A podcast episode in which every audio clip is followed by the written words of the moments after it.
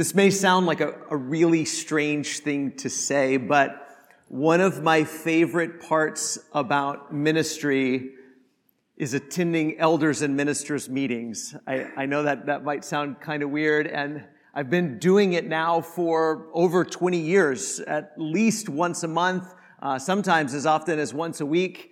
And my favorite part about elders meetings, it's not just that Tom Ward brings snacks. He, do, he does bring snacks, and, and I'm not going to lie, that helps. But, uh, but, but my favorite thing about elders and ministers meetings is that these elders, these shepherds of our congregation, they're volunteers.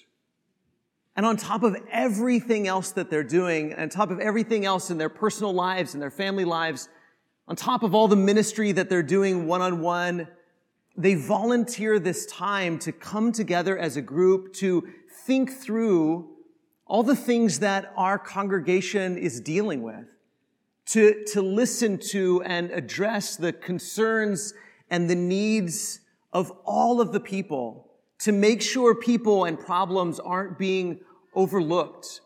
And when a church is functioning the way that it's supposed to function, the results are very similar to what we see in Acts chapter 6. So I want to start this morning's discussion by looking at Acts chapter 6 and looking at the problem that existed, looking at the people that are there, and then looking at how these matters are dealt with. Acts chapter 6 and verse 1, it says, Now in these days, when the disciples were increasing in number, a complaint by the Hellenists arose against the Hebrews because their widows were being neglected in the daily distribution.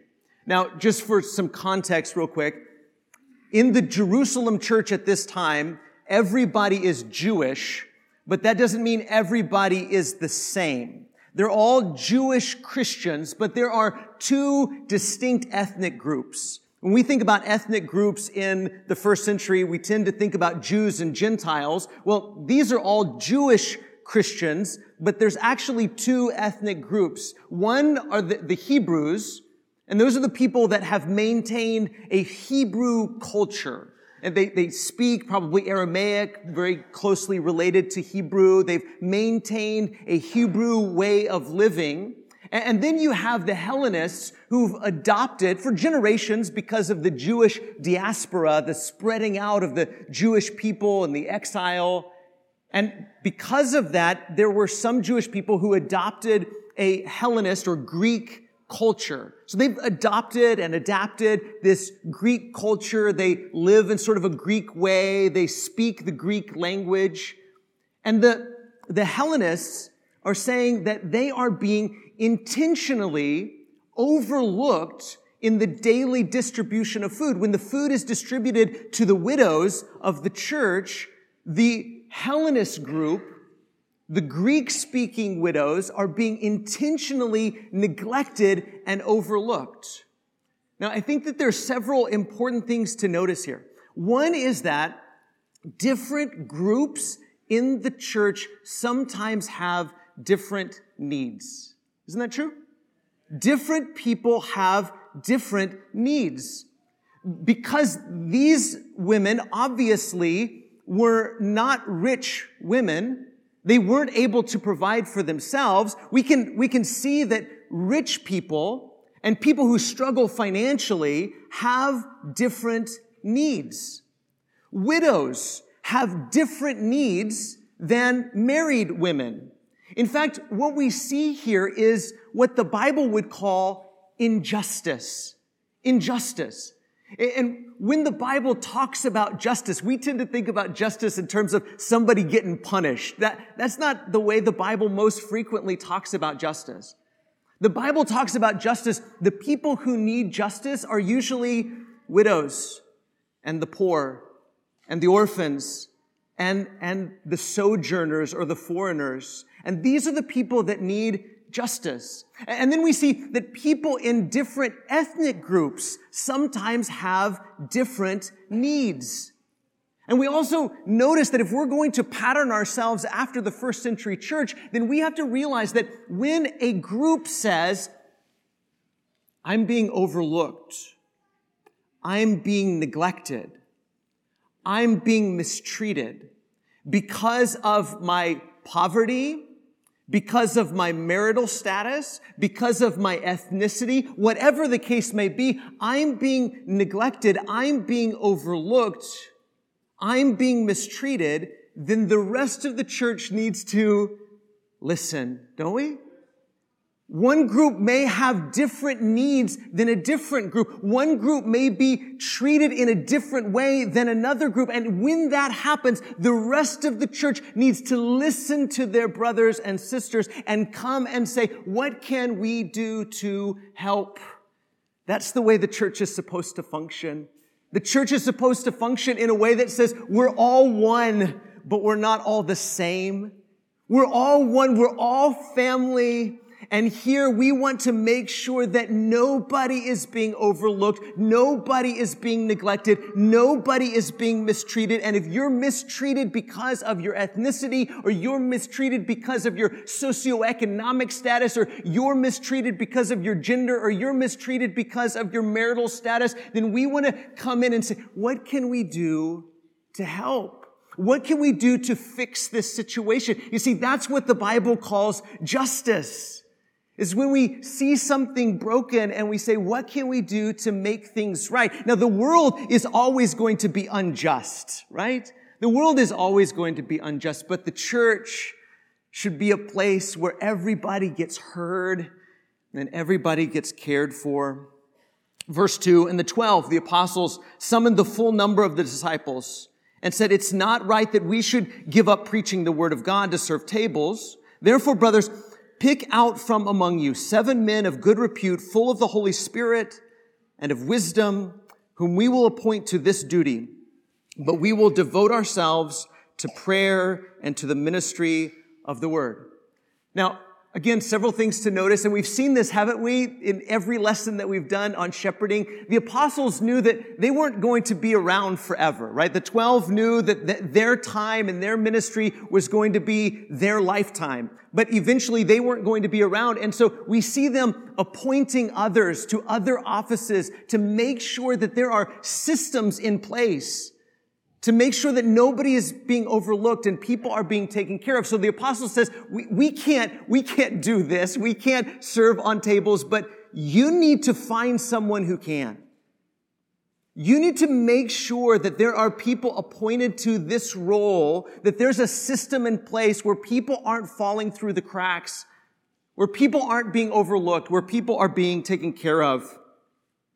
Verse five, and what they said pleased the whole gathering, and they chose Stephen, a man full of faith and of the Holy Spirit, and Philip, and Prochorus, and Nicanor, and Timon, and Parmenas, and Nicholas, a proselyte of Antioch. These they set before the apostles, and they prayed and laid their hands on them.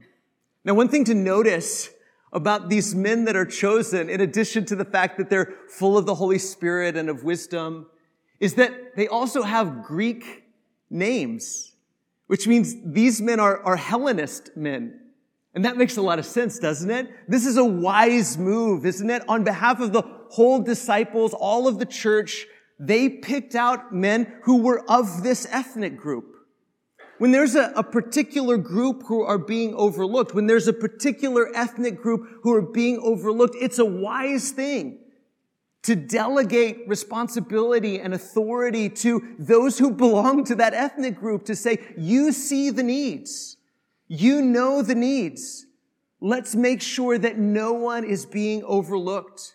Let's make sure that nobody is being mistreated. Let's make sure that everybody is being cared for. Let's make sure that everybody is being loved. Let's make sure that justice is happening here, where people are treated fairly and treated well. Verse 7, here's the result. And the word of God continued to increase, and the number of the disciples multiplied greatly in Jerusalem, and a great many of the priests became obedient to the faith. I love that, that Luke includes that, that a great many of the priests, if, as we've been going through the book of Acts, you've probably noticed that it's the priesthood who has been most aggressively against the church up to this point. And Luke says, even some of them are starting to come around. Because this is what happens. This is what happens when the church is the church. when the church lives like the church, when the church takes care of one another, when the church addresses problems that exist, when people are being overlooked and people are being mistreated and people are being neglected, the church rushes in and says, let's make sure that everybody's being taken care of. Let's make sure that everybody's being loved. Let's make sure that everyone is being heard, that everyone is seen for who they are and what they need. And people take notice. People on the outside say there's something happening here. That's what Jesus said was going to happen, didn't he? He said, they will know you are my disciples by your right theology. Is that what he said?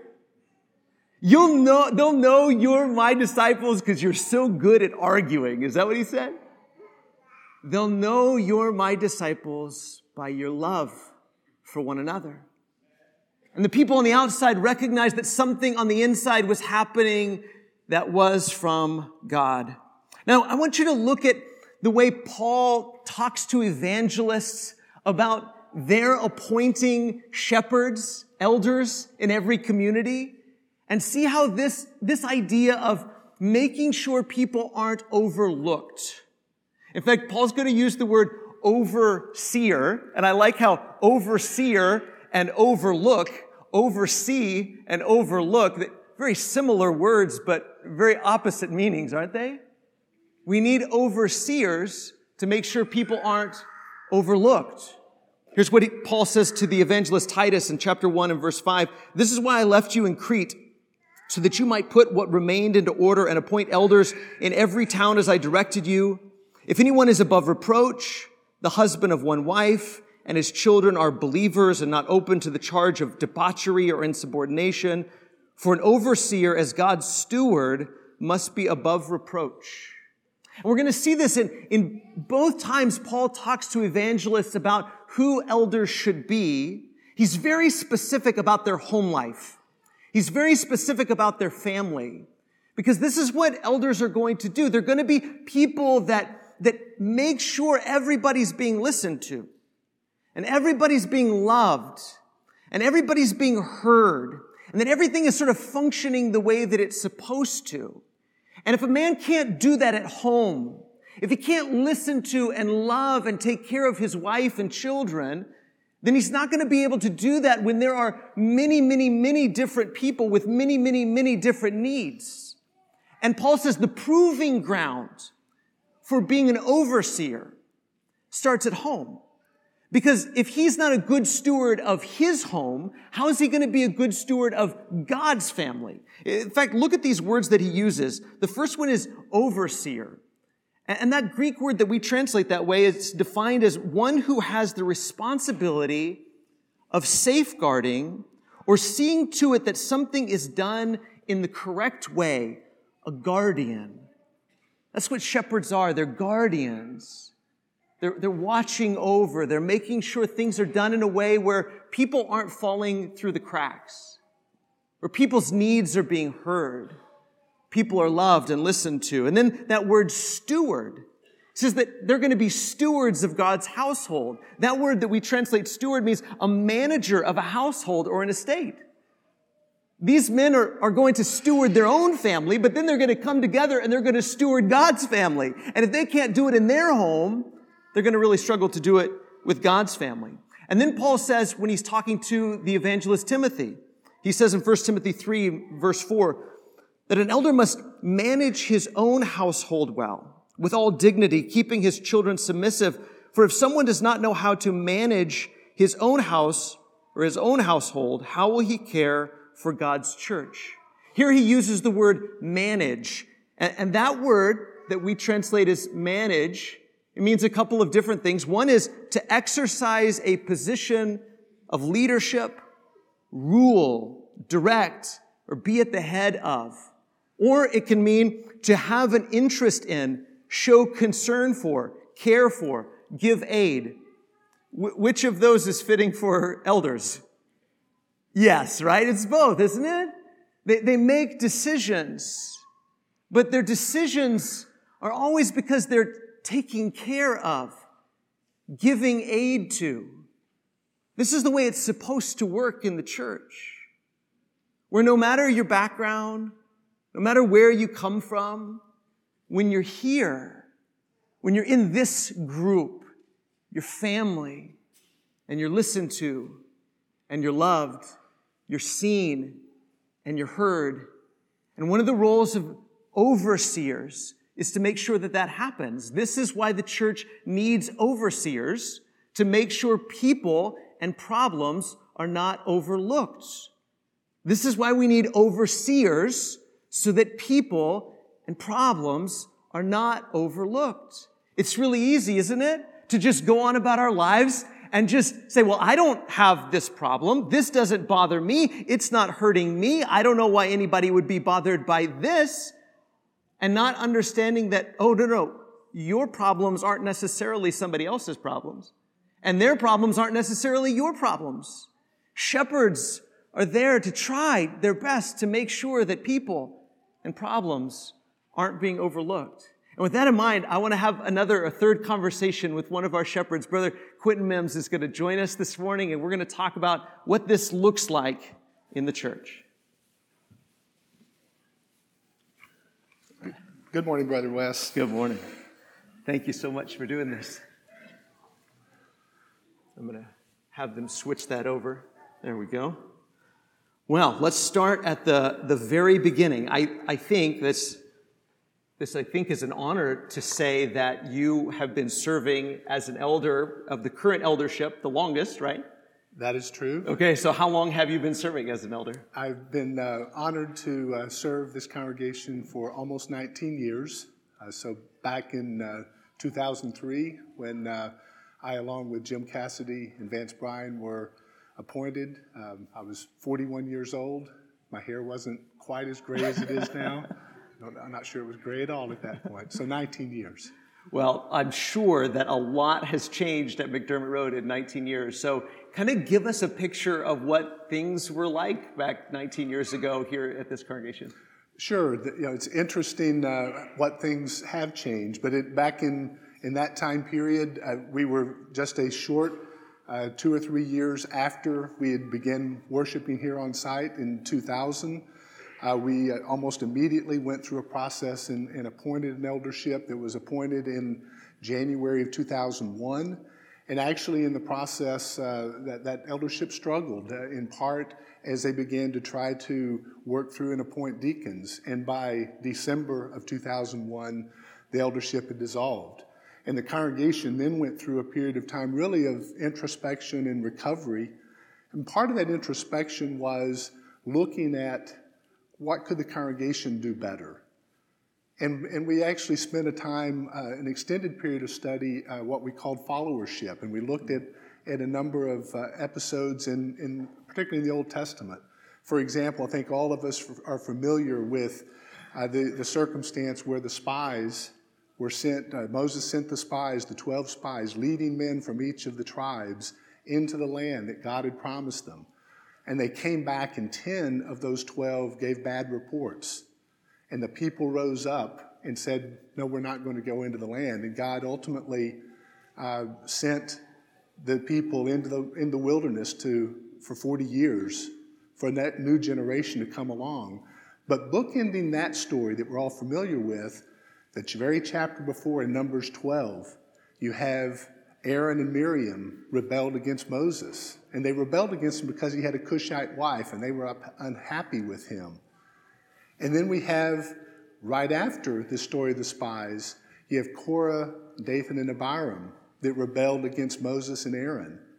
And part of what we saw also in that time period is, in spite of Moses or Moses and Aaron being rebelled against, when God said, Let me handle this, I will wipe this people out and I'll raise another one up. And Moses and Aaron would fall on their face and they would plead for God, Don't do that.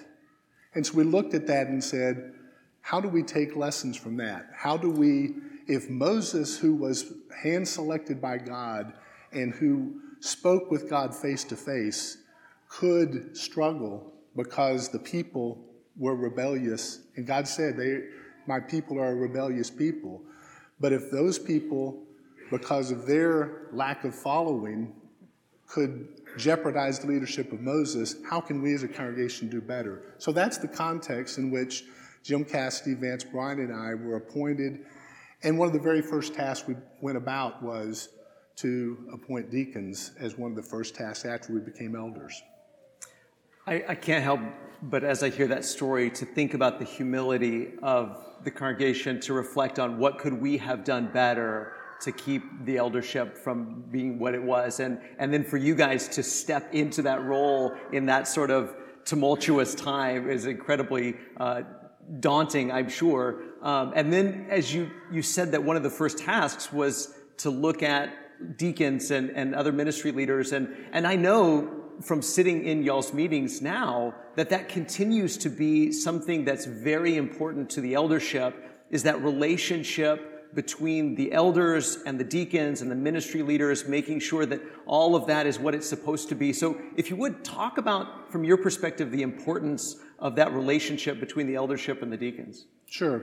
As I, as I think about maybe even one of, well, one of my favorite verses is Micah chapter 6, verse 8, where there the prophet Micah says, What does the Lord require of you? But to do justice, to love kindness, kindness, and to walk humbly with your God. And so, as we think about that as a church and as an eldership, doing justice, loving kindness is how do we manage the congregation? How do we shepherd the congregation? How do we oversee the congregation such that justice is being done, kindness is being shown, and we recognize, just like the, the apostles here in Acts, that we need help. That's what we needed our deacons, our ministry leaders to do. And so, one of the things that Jim Cassidy, Vance Bryan, and I, and that we've continued to this day is a very important part of the elders' role is to know the men who will be deacons, who are preparing to be deacons, because they are the ones that are being trained. We're training them some. Each one of us is training ourselves. Our study, everything about what we do day in, day out, is training men to help take care of each other. And so there are many things that we need to have deacons involved in.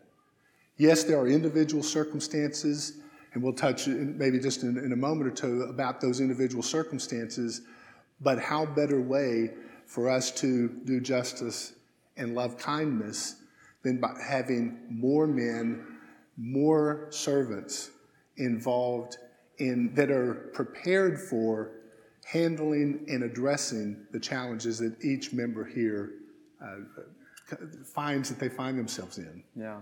Well, I can't help but think that there must have been a whole lot of ministries that have been added in the last 20 years. We have so many ministries going on right now. And so it makes me wonder as you look back at some of those incredible ministries that are happening right now, how do those ministries typically get started and, and, and who, who is the driving force behind those sometimes? Well, uh, uh, you're right that we have many new ministries that we've added since the congregation was formed. And, and I would say a common theme of how those ministries were added was as we, the elders, as the deacons, look out and are working with people who has a passion for a work of service, an area of service that this congregation can embrace and that fits within our overall goals and, and as, as, we, as we work, and I would say an overall goal is that we want to present everyone perfect in Christ Jesus. And some of that is what are those works of services? What does that look like? And I think about, for instance, John Henry. You, uh, I think Mark mentioned that he is in Nicaragua. So John's passion for missions and his work in Honduras and then in Nicaragua, he helped galvanize and mobilize a, a group many times over many years, just like Jerry Pyle with his passion for South Texas and northern Mexico. Or I think about uh, Jan and Monty Cates mm-hmm. with Hearts and Hands, you know, the passion to do that. Or I think of Scott Stewart and Aaron Appleby with Thrive. I mean, just go one after another in our in the ministries that we have. It is a group of men or an individual that have a passion for that and, and help mobilize the congregation. Yeah, absolutely. It's exciting to watch those things uh, go from an idea that somebody has to being a reality that is blessing people and making sure that everybody's being cared for to the best of our ability. Absolutely. So one of the things that, that you and I talked about ahead of time is, is the fact that we have, we have over a thousand people here. And so there are some things that, that affect whole groups of people, and then there are some things that affect one person, one individual, or one family. So how do you sort of balance that need to, to shepherd groups of people that have a certain need, demographics of people, uh, put systems in place with the need to, to minister to a single person or to a single family? Well, as you might expect, it, it is a challenge. And, and I would say, while there are individual needs, well, first of all, everything is individual, it's unique. Each one of us is a unique, made in the image of God standard bearer. We have God's image. So the issues and the challenges that we might individually face may be unique. Now, there may be some, some things that are common.